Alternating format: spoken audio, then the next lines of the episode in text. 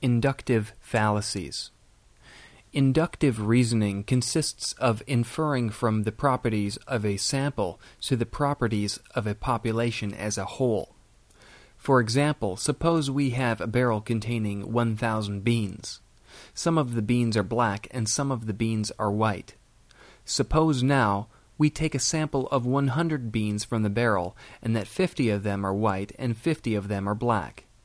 Then we could infer inductively that half the beans in the barrel, that is, 500 of them, are black and half are white.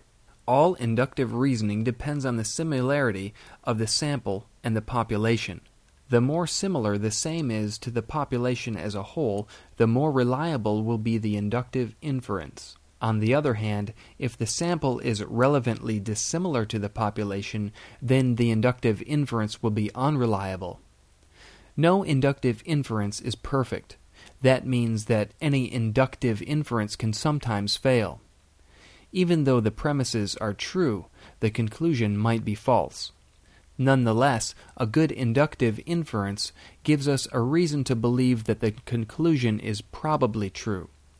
The following inductive fallacies are described in this section hasty generalization, unrepresentative sample, false analogy, slothful induction, and fallacy of exclusion.